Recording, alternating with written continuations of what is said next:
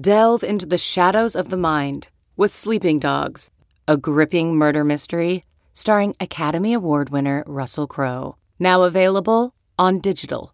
Crowe portrays an ex homicide detective unraveling a brutal murder he can't recall. Uncovering secrets from his past, he learns a chilling truth. It's best to let sleeping dogs lie. Visit sleepingdogsmovie.com slash Wondery to watch Sleeping Dogs, now on digital. That's sleepingdogsmovie.com slash Wondery. CarMax is putting peace of mind back in car shopping by putting you in the driver's seat to find a ride that's right for you. Because at CarMax, we believe you shouldn't just settle for a car, you should love your car. That's why every car we sell is CarMax certified quality so you can be sure with upfront pricing that's the same for every customer. So don't settle. Find love at first drive and start shopping now at CarMax.com. CarMax, the way car buying should be. Hello and welcome to the Yahoo Fantasy Football Podcast. It is a very smoothly run machine. I am Liz Loza. Right there is Matt Harmon. He's next to me. And Brett Rader, our producer, is making things happen on a keyboard back there. And we are uh, just finishing up week four. Week four. Well, we still have a Monday, a Sunday night, and a and Monday, a Monday night game. But um, can't talk about a Sunday night football. That would be a big problem.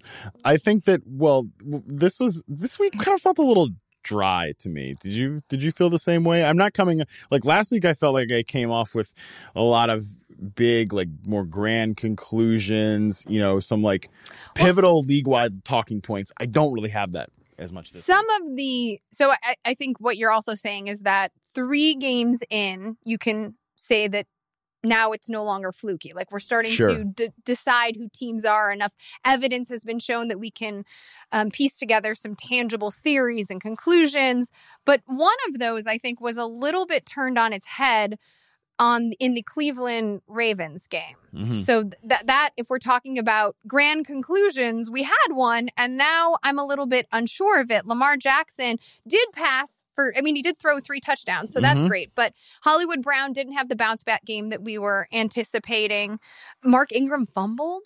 Like, that was kind of weird. What a shame. Not really like him. yeah, yeah. I mean, no. that, that's not. he's been super reliable. Yeah. Willie Snead goes, um, you know, only only catches two balls, but he has a touchdown for 61 yards. Miles Boykin got in the end zone. Mark Andrews continues to beast, even though he's not 100%. Um, so I did think this was a little bit wonky. Odell Beckham Jr., though, 20 receiving yards. I mean, so what are you yeah. doing with OBJ now? Like, let, let's do that because that's a big star name that a lot of people were drafting as their first wide receiver overall. Yeah. Myself included. I had him as my number two receiver overall in drafts.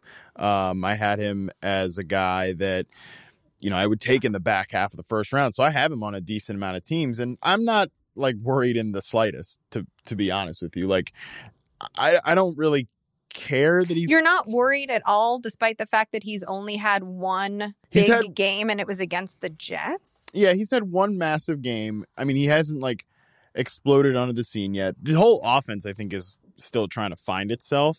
So I still think over. Also, like by the way, seven for seventy-one. Like you're gonna take that from your wide receiver sometimes. Like you're gonna take six. Like okay, I totally get it. Like two for twenty.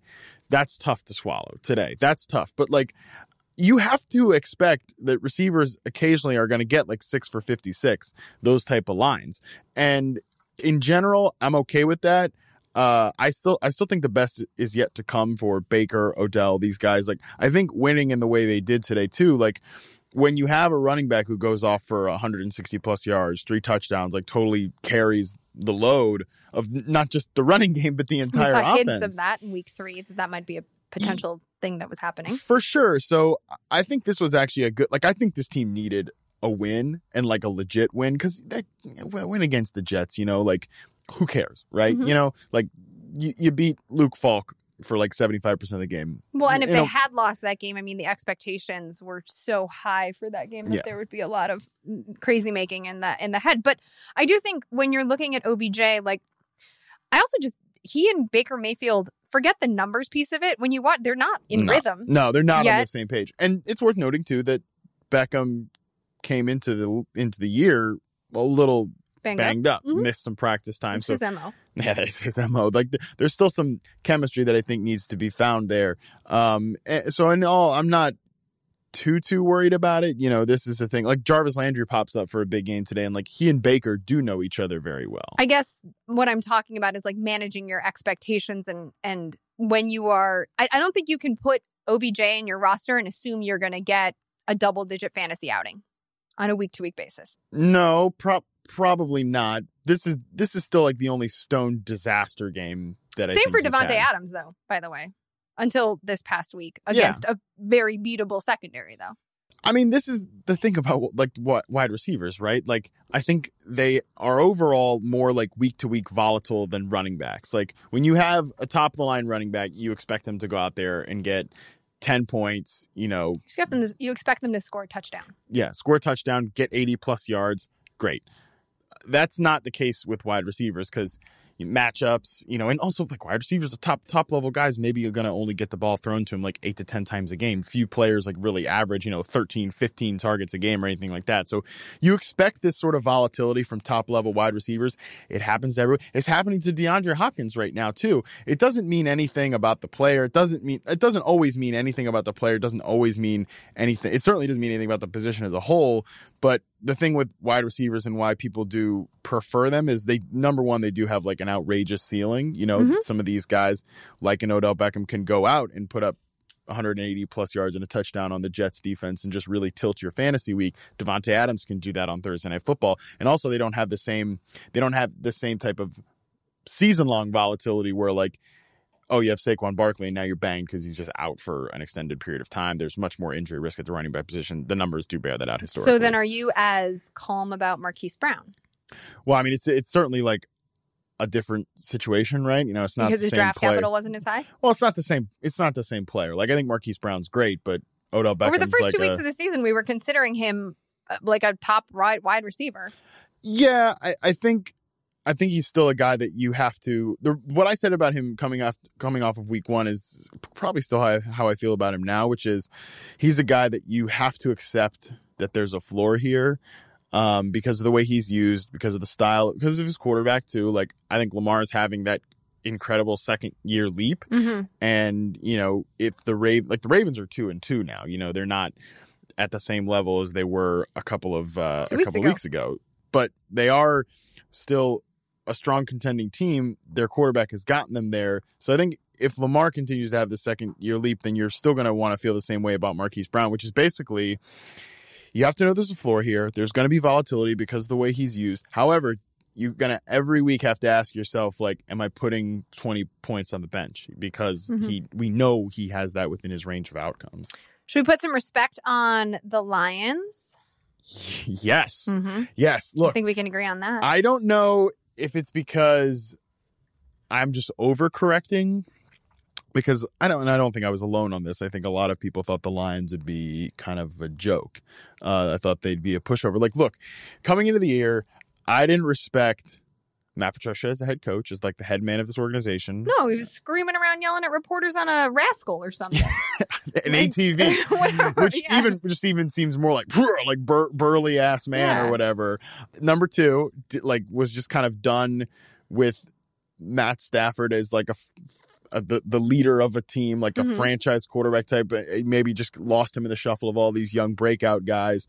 Also, had no, like thought the defense would still be a sieve, and also just you know didn't really believe in their team identity as like a run the ball type organization. But so far, none of that has like bared out to be the case. I mean, I don't know if Patricia's the answer long term for this team, but Stafford's played really well. Their passing game has been pretty fun in terms of getting the ball down the field.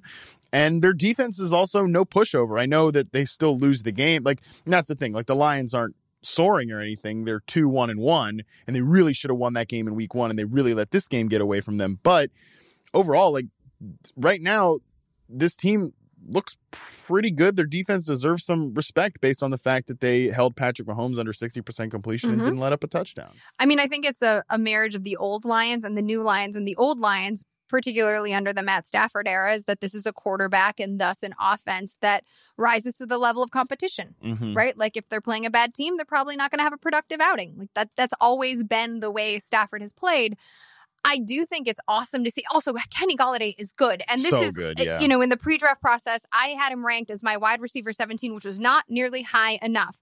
I bought into the whole this team is telling us who they want to be and they want to establish the run. And that means less opportunities for Kenny Golladay. So I'm going to take the potential scheme over talent. And I was mistaken. He is beasting. Also, with Danny Amendola out in this one, you saw TJ Hockenson score and then tried to replicate what Logan Thomas did earlier and hurdle a defender and get concussed in the Didn't so well, process. yeah. So uh, I don't think he will play next week. It'll be interesting to see if Danny, Danny Amendola is out. Although, wait, are they on bye next week? Let's look that up. Yeah. Um. Either way, uh, overall, I think your points are right. Like, let me tell you about Kenny Golladay. Liz, you're talking about being like wide receiver 17. You didn't have him high enough. Uh, I had Kenny Golladay like outside my top. they 20, are on bye. top 20 wide receivers. So like I took a big fat L on Kenny Golladay like 2 weeks ago in my care don't care column that I post every Sunday night, basically saying like yeah, I don't care about any of the volume concerns about Kenny Golladay or like any of the offensive concerns that I had going into the year because like he's number 1. Like this is a clear situation where talent is is like making opportunity. You know, we always try to say like opportunity rules all. Like you want to go with opportunity over talent or, or you know what the coaches think over what you think about their talent like and that's all generally true but sometimes a player's so good that it creates opportunity for themselves and that's what's happening with Kenny Golladay here so I'll take the big big fat L on uh how I viewed Well, Kenny we both get to take a big year. W on on Johnson, who finally had Yeah. himself a game, and this was lovely to see. He went for over hundred yards. Um, he did have twenty carries last week against the Eagles in this post CJ Anderson era, which was lovely to see as well. But obviously, a tough matchup against the Eagles. He does much better this go around. He, to me, is continuing to be like you know we had the fantasy footballers on our show earlier in August, and this one uh this one, Josh, was Josh? Jason. Jason. was very, I did it again. Was very um high on Kerryon. I've I think he had him as like top 12 running back right I think he ended top six. oh Right? Like to me, he's in that low end RB one, high end RB two range. But now after this outing, I feel much more comfortable consistently ranking him there. Yeah, I mean, they want him to be the feature piece of the offense, and then they kind of signal that with like sending C.J. Anderson out of the picture. And adding Paul Perkins. And adding- yeah, you didn't even really need to say that. That's not really like adding anything. Um, but like the opportunity had been there, and I think, like you said, last week was actually a really good signal because the opportunity was there, and it's like, yeah, you're doing that against. The Eagles. Why does anybody run the ball against the Eagles? Like they're the we talk Well- about these defenses that like invite they're like a funnel defense. They invite one side of the ball to attack them with the way they're set up. And the Eagles are so bad in the secondary and so still so good as a run defense. Like, why does anybody, you know, bother? I do want to talk about the running back or the backup running back who's starting in place of Saquon Barkley, the starter in New York, because man, if you spent a lot of money, a big portion of your fab budget on Wayne Gallman, you were at least happy good. this week. Yeah, you're feeling pretty good with Right? two TDs against the damn Washington football team. Dose touchdowns, one through the air, one um, via the ground. The matchup though was incredible. Did you watch this game particularly closely? No, I, mean, I got to be honest. I Like don't hate I myself that Dwayne, much. right? I saw Dwayne Haskins go in, and I was like, "Oh, I hope you all get what you asked for. Are you Yeah. real excited? You wanted Case Keenum to be benched? Look, look what happens." But yeah, so he did. I don't think his his matchup next week is not particularly favorable, um, and he actually only, I believe, has. oh, They're playing the Patriots coming Yeah. up soon. Um, I'm not particularly like the thing. The thing about Wayne It's Gall- Minnesota. Yeah, It's a- Minnesota it's a next brutal week, stretch. so.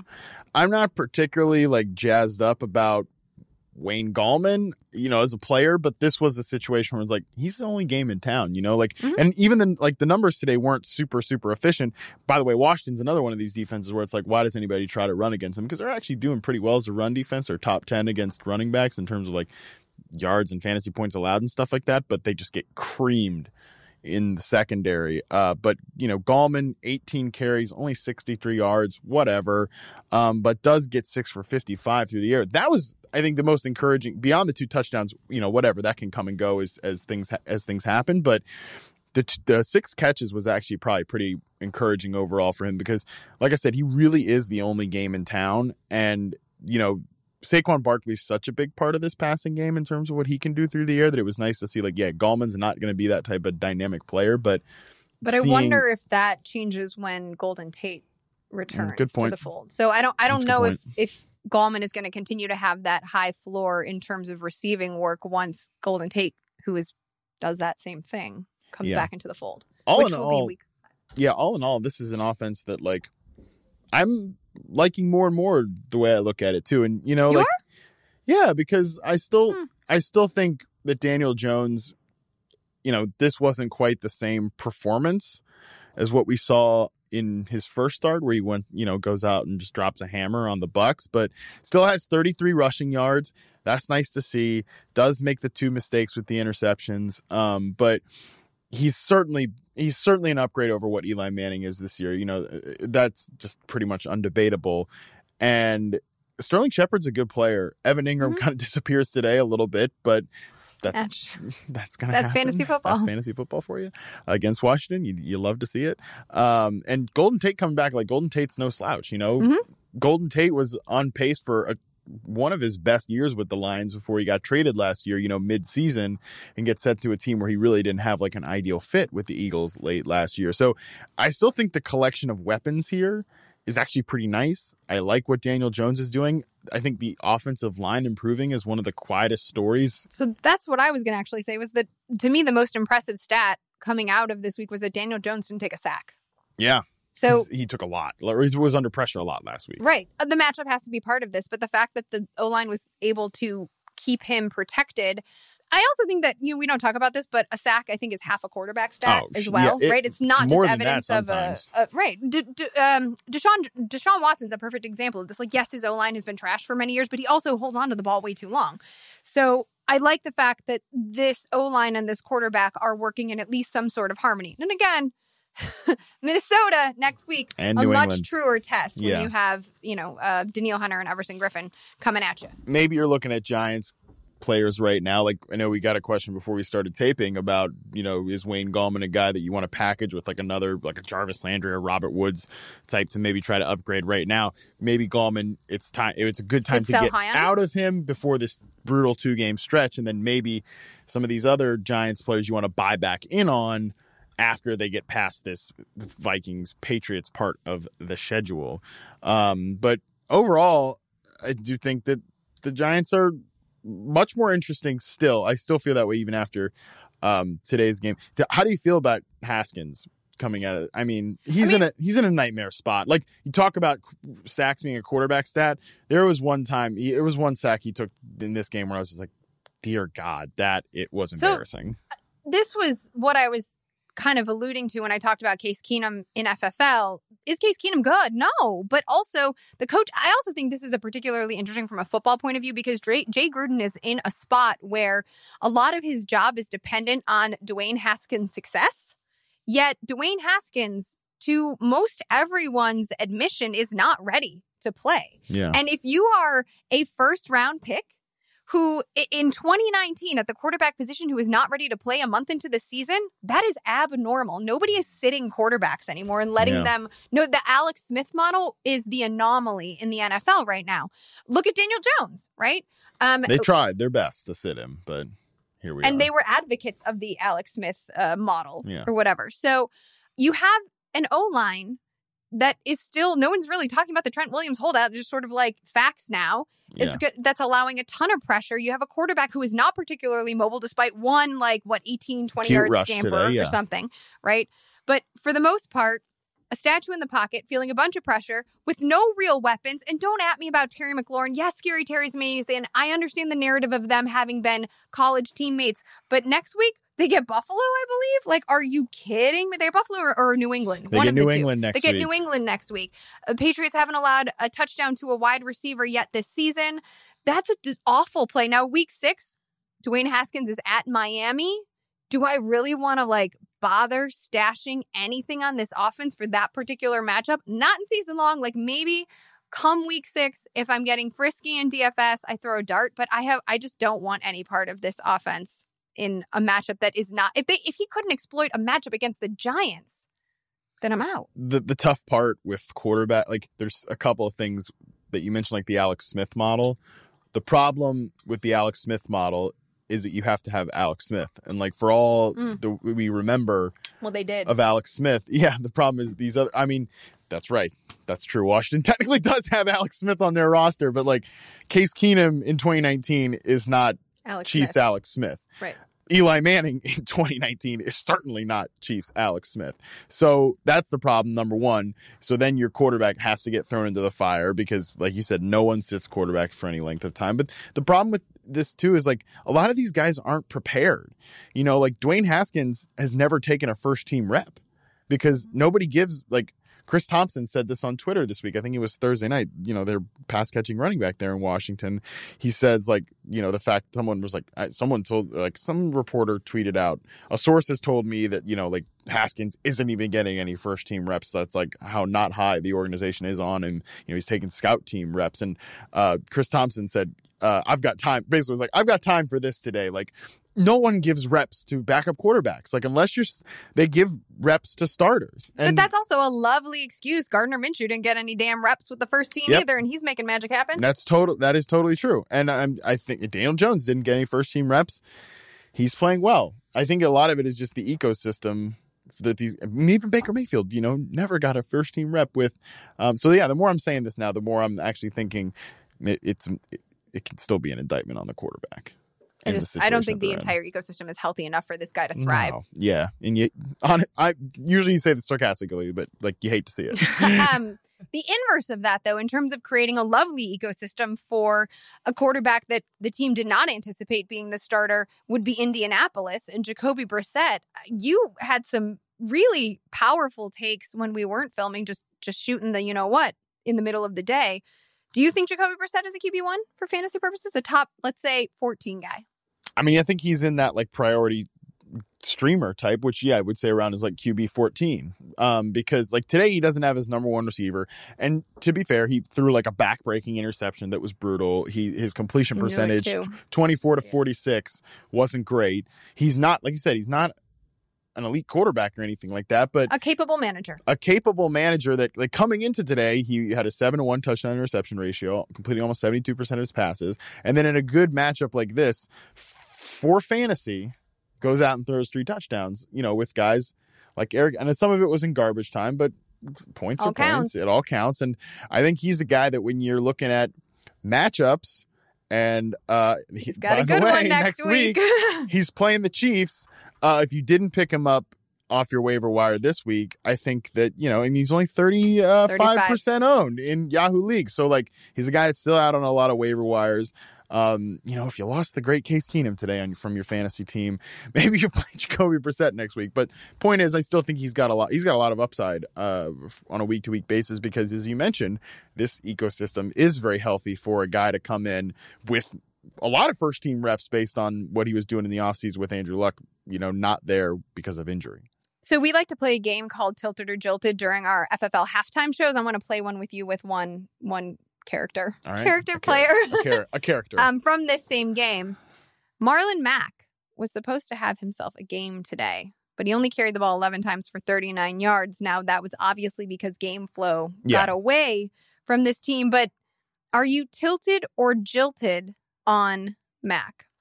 I'm definitely ju- I'm just tilted, but it's a pretty hard tilt because this looked like a great spot. They were, I think, at one point they were a touchdown home favorite um, over the Raiders. But as you said, like that's the worry with the player like Marlon Mack because again, it doesn't matter really what you think about Marlon Mack. They they don't want to use him as like a feature of the pass game. Well, so Um, that was that was the point that I was going to make because Nyheim Hines. So we had I mean, the 39. argu- yeah, he caught all six of his targets too. Like it wasn't just like like he was efficient. He kept the job. He proved himself to be more than capable. And at the end of last year, the end of 2018, we started to see Mack more involved in the passing game. And I think that's what convinced a lot of us that at the top of this season, we could rank him more aggressively because he was starting to get those looks. And then in a situation like this, and then that is why I bring up the tilted or jilted thing wasn't because of game flow, but was because like, well, leave him on the field then. Yeah, Frank Reich uh, even said coming into the year, like, yeah, we want him as a Mhm. three down back. Like, and he has six targets on the year so far and zero today in that negative game, game script. That's the problem with Mack. And this is why I still had him as a, before the Andrew Luck retirement. I had him as uh, outside my top 15 running backs because, yeah, he's got a great, a great ceiling on a week to week basis because if the Colts are rolling, you know he's going to be a guy As we that, expected they would with Andrew Luck. as they uh, yeah as we certainly thought there would be more of that with Andrew Luck and and he's had big games right like Mhm. week one 25 carries 174 yards a touchdown against the Falcons a great matchup 16 carries 74 yards a touchdown like he has those big games but he's not going to ever have a top 5 at the position type ceiling on on a week to week basis because of that pass game usage. And then you have to worry about stuff like this where the Raiders come out and get an early lead, and then you're like, oh, you know, damn, we, got to play from behind, and, and Mhm. Marlon Mack is just not a part of that that game plan. Fascinating too, because heading into this game, he had the most carries, I believe, at 61, averaging over 20 a, a game amongst running backs. So keeping an eye on that. Um, I let's see, where do we want to go next? Oh my goodness. Just side note, is Darren Waller ever gonna score a darn touchdown? It's not gonna be next week against the Bears, or maybe it will be next week against the Bears because that's fantasy football and That's hope fantasy poison. football. I like that analysis right there. Yes, he'll he'll eventually score a touchdown. He's still a baller. We still like him, but it would be great if he could find the end zone. It'd be great. It'd just be great all around. We talked about Nick Chubb, didn't we? we did talk a lot. I mean, yeah, we talked a lot about Nick Chubb. We touched a little bit on it. Like, great. This is this is what we expected out of Nick Chubb. I thought it was honestly encouraging that in in the moment where I thought Freddie Kitchens needed to, you know, look in the mirror and and and see where things were at with this Browns offense, it was very clear that they needed to. I, I thought the offense, like last year, obviously Baker Mayfield, kind of the star of the show. You know, they're making a lot of downfield passes, but you can say what you want about like the running game and does it matter, but I think the offense flowed really well through Nick Chubb last year. And I think that today was a good example of why they need to kind of recommit to that. Like when this team is is tough with its because I think Nick Chubb's just such a good back. When they flow through Nick Chubb and then they try to make plays based off that, I think that's when they're at their best as an offense. I think also you talked about, and it's a great point that you made over the summer. If this defense is to become more efficient, then Nick Chubb will be more relied upon. Yeah. And we saw that start to bear out in this contest. Yeah, and they are they are a good defense. Yes. like they're a very very Even if their secondary is not 100% healthy. I mean, can you imagine when Ward and Greedy Williams are actually on the field? Yep, they trade and they trade for Jalen Ramsey. Oh, but that I think that also means that Nick Chubb's ceiling is just going to get higher and higher. Yeah, I think only good, more good things to come for Nick Chubb. Obviously, Kareem Hunt is lurking in the future. His return, Like week. 11 though, week yeah, 10. like please, you're gonna have so many more problems to deal with than Kareem Hunt by week 11. Like, I mean, we all will we even be here? You alluded a little I mean, I hope so. Lord. I thought you were just gonna keep on moving. I was like, you leave that cliffhanger. Uh, you alluded to this a little bit earlier, but um, is Nuke nuked? I mean, that. By the gotta, way, Brett wrote that. I gotta, thought. give, I gotta give, credit, I gotta give credit to That's Brett a on Brett that Rader one. original. Yeah, I was like, that one actually made me chuckle a little bit. Uh, but so far, like the last few weeks, DeAndre Hopkins, five for 41, six for 67, five for 40. And then, of course, obviously, week one, he had 13 or uh, eight catches on 13 targets for 111 yards and a pair of scores. But last three weeks have not been pretty. Uh, this could, you could f- flow this under the stuff happens. We're live right now, so I have to say stuff instead of what I want to actually say. Oh, I can just say it. Yeah, All right, I'll cool. believe I it mean, on the I mean, pod. you know, shit happens. Like that's sometimes the answer uh, in fantasy Uh, our- football. Our Twitter's been uh, deactivated. Oh well, for you hate to breaking rules. Um, Yeah. but sometimes happens in fantasy football, and like this could just be that. But I also think that you know, even before the Kenny Stills trade, one thing I talked about was that like, hey, you got to kind of worry about New Hopkins as like a funnel receiver because they have a lot of weapons here now, and, and they're at a point now where they're all kind of canceling each other out because Will Fuller's not really popping. Keke Coutee and Kenny Stills. I mean, Kenny Stills has kind of pushed Coutee to the background, but Until I mean, we'll see if that changes. 'cause Obviously we, should, we should mention now, in case someone didn't see our halftime show, that Kenny Stills left the contest with a hamstring issue. Yeah. Those can obviously flare up. We don't know what the timetable is on that, but Keke Coutee would step into the big slot role if Stills were to miss time. and you know you've got Duke Johnson taking like four meaningless targets a game. Uh, the, the Duke, Duke Johnson love will continue to baffle me. I feel I feel stupid for that one. Well, just that one. Yeah, just that one. I mean, so sometimes I'm like, hmm. okay, I see where I got to that take. I see where I got to that decision. Yeah, the process there. I'm not really a fan of the process on the Duke Johnson one. But you were right about the Deon- DeAndre Hopkins. Yeah, because I mean, Process. right? Like right now, you called that very early on. It's why he wasn't your number one receiver overall heading into the season. Exactly. So I mean, like, what are what's the expectation here now for DeAndre Hopkins? Like, it's not that. I mean, Jacksonville, Jalen Ramsey. Obviously, that was a tough game. You know, that was that's a tough spot. I mean, his his coverage, Marshon Lattimore, who hasn't been playing Marshon Lattimore esque football, but still a very that good cornerback. That, That- was week one. He still went off for 11, uh, 111 yards. Jalen Ramsey in week two, Casey Hayward in week three. Um, James Bradberry's pretty solid so, for the Panthers. but uh, who does he get in week five?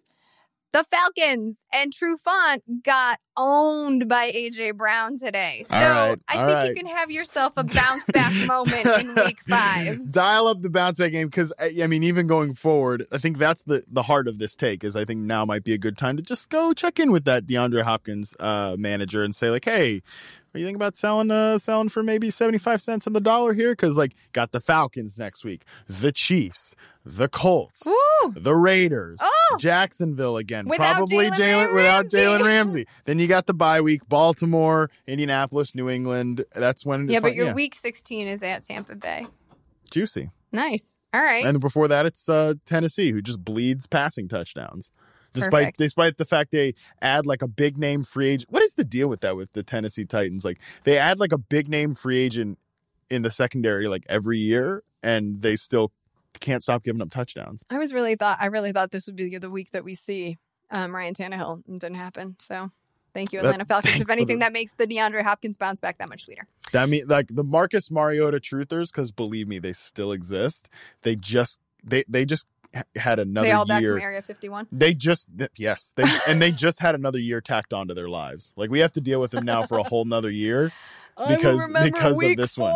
Yeah, like they're belie- the clips will be hitting Twitter any moment now, and they will like Marcus Mariota can throw the deep ball. See, like this, and then you watch him in any game, and he's like the most scatter shot, exhausting player. So like watching Marcus Mariota, it shouldn't be this rude to him. Like on a week where he's coming off a good game, but like watching Marcus Mariota, it's like soul sucking. He's he's like takes the joy out of watching football because he's just so robotic and like doesn't want to do anything that might get him hit. Well, that's fine, fair. Although I don't know. I mean, I th- that was the argument last year, right? Was like we were going to let him off his chain and let him run a little bit more. And I think he's sort of He like, nah, bro, he I'm good. I don't need to do that. We will see. So Taylor Lewan should be back next week. Now that he's saved, he's had his four uh, weeks of suspension served. So maybe he'll have a little bit more protection, won't feel as spooked, and will feel a little less robotic moving forward. But I wouldn't hold my breath. Still, let's let's leave some room for optimism. Um, Josh Allen, after feeling very optimistic about the Bills for the first couple of weeks of the season, Josh Allen had a tough matchup in New uh, against New England. He um he got concussed real bad in this one. I I mean that's the injury. And then you had uh, Matt Barkley out there Oh, so depressing for I mean, Know- throwing darts at Cole Beasley's feet. By the way, that was I, li- I literally said out loud, "What what are you doing?" I know Cole Beasley's little, but geez. not that little. I- I know that Josh Allen wasn't having like the best game in the world, but like the Bills defense really deserved Woo. to win that game. And I tweeted that and like a couple of a couple of really sensitive Pats fans hop in my mentions like, "What, the Patriots defense don't deserve to win this game?" Like, sure. Okay. Sorry you guys, I can't say pos- anything positive about like any other fan base literally ever eh, without giving you guys due credit for beating Matt frickin' Barkley. But like, yeah, I felt bad for the the Bills. I know Josh Allen wasn't having the greatest game ever, but to lose him in that one and then you got to have Matt Barkley trot out there. Who did you feel worse for, Josh Allen or the couple that got married at halftime? I didn't even know about this. What what? Oh yeah, fifteen hundred couples, so three thousand humans entered a contest to get married. A contest, like they wanted to do this to get married at halftime during this um, matchup. And John Kelly walked the bride out. Um, they got like a signed football from the owner from Pegula. Jim Kelly? Yeah. I thought, you Sorry. meant, I thought you meant John Kelly, the backup Rams running back. Oh no, no, no! I'm sorry. I might have said Go John Vols, Kelly. am I, meant right, Jim- Sully? um, I might. I meant Jim Kelly, even if I said John Kelly. Yeah, they got married. Hell yeah. What a what a what a game to get married on. I mean your team's three and oh and you gotta do it against the Patriots. Um, they knew a date was coming, Yeah. so Yeah. I don't know who caught the bouquet. Also, canapes. Like, I'm, I have lots of questions. Like, where's the reception? Uh, let's talk about Rams Tampa Bay. Yeah. Uh, this was an interesting game because number one, like because Jared Goff sucks. Yeah, and I came into this game thinking like the Rams have really changed their identity. They're like they've been a really defensive first team through the first 3 weeks and like, you know, they didn't have I don't th- think they had any layups. Like they beat Carolina in Carolina before Cam had re-aggravated that foot injury. They pl- they played Teddy Bridgewater led Saints for the most part in week two. But even then, like the Saints, the Saints are a talented enough team that they're not just like they're not a give me. So the Bucs drop a literal hammer on the Rams in LA. I mean, Chris Godwin comes in super questionable. It has two touchdowns. Jameis Winston only threw one potentially back-breaking interception, which was pretty brutal. But Ronald um, Jones scores a touchdown. Ronald Jones. Peyton Barber, a touchdown. To be fair, homecoming game for Ronald Jones. You know, Oh, don't do it to me former anymore. former USC back. oh gosh. So narrative. it. Stop it. the narrative was there. Oh He's back in the goodness, I totally Coliseum. right. Oh my gosh, he felt the Trojans' love, and he knew he had to do something. Wow. Um, Todd Gurley, though, he also finally started to uh, look a little. I mean, his YPC was real bad. He didn't look particularly fast or explosive, but at least he's getting the goal line exposure, which was the thing we were so concerned about a couple of weeks ago. Yeah, I mean Todd Gurley, you could talk out of like both sides of your mouth, right? Like didn't get very many carries, but he scored two touchdowns.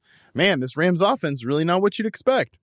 Got a lot of looks in the passing game though. That was that was nice to see because that was a big that was like the trope of the week in fantasy football. Like that was the stat of the week that everyone had was that the Rams had thrown the fewest passes of any team to the to the running back position. Gurley comes out and gets eleven targets, catches seven balls. So Well, that's because because Jared Goff was so tilted. He was just like, "Boom, get it out! Oh Get out God, I can't, I can't." Get it out of here. Uh, yeah, no, I mean, I think that that's just the way that you're gonna have to go with Todd Gurley. Like that's the that's where you're at. Um, the Buck side of this, though, I think was almost more interesting to me, though. Like, I will just real quick on Todd Gurley. Sure. I'm going to be interested to see after this game when all of the advanced metrics come in. So so Tuesday about hope you're still interested in that one. but I, I want to see what like the stacked, the exact stacked front um, versus base front carry rate in this game yeah, was. Um, because so far he he is averaging over four yards per carry against stacked fronts and over five point eight in base fronts. So his efficiency hasn't been bad. Yeah. he just hasn't been used as prolifically.